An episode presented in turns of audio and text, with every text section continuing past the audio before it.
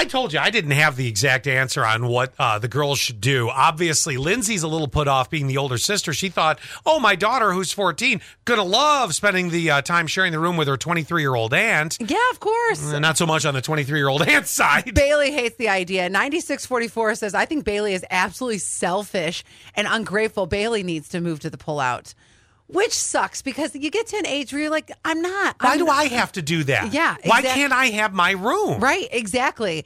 29, 2912. She sounds like a spoiled brat. I've been on family vacations, and if I was single, I'd be fine with spending time with my 14 year old niece.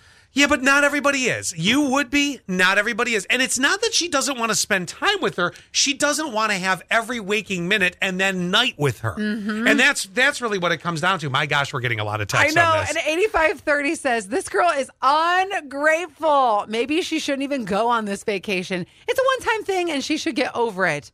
Is anybody on her side? Um, actually, yes. Further down in the early texts that started coming in, they were saying Lindsay, the mom, they should pull the couch in, or they should have the uh, fourteen-year-old stay in there. Mm-hmm. Who, ironically. What makes that more right? Just because they said we paid our dues and we don't want them to, we don't want her to sleep in our room. That That's- makes it more right in your brain. That's exactly what she said. And then 3846, the kid needs to just be on a couch. I think that's the way it should be. And, Yes, and you're right. Now we're seeing a shift. Uh, somebody else, 2457. The child should stay with the parents. That's how my family trip would go. Yeah, that or the couch. I think. I think the. I think it needs to be. You're 14.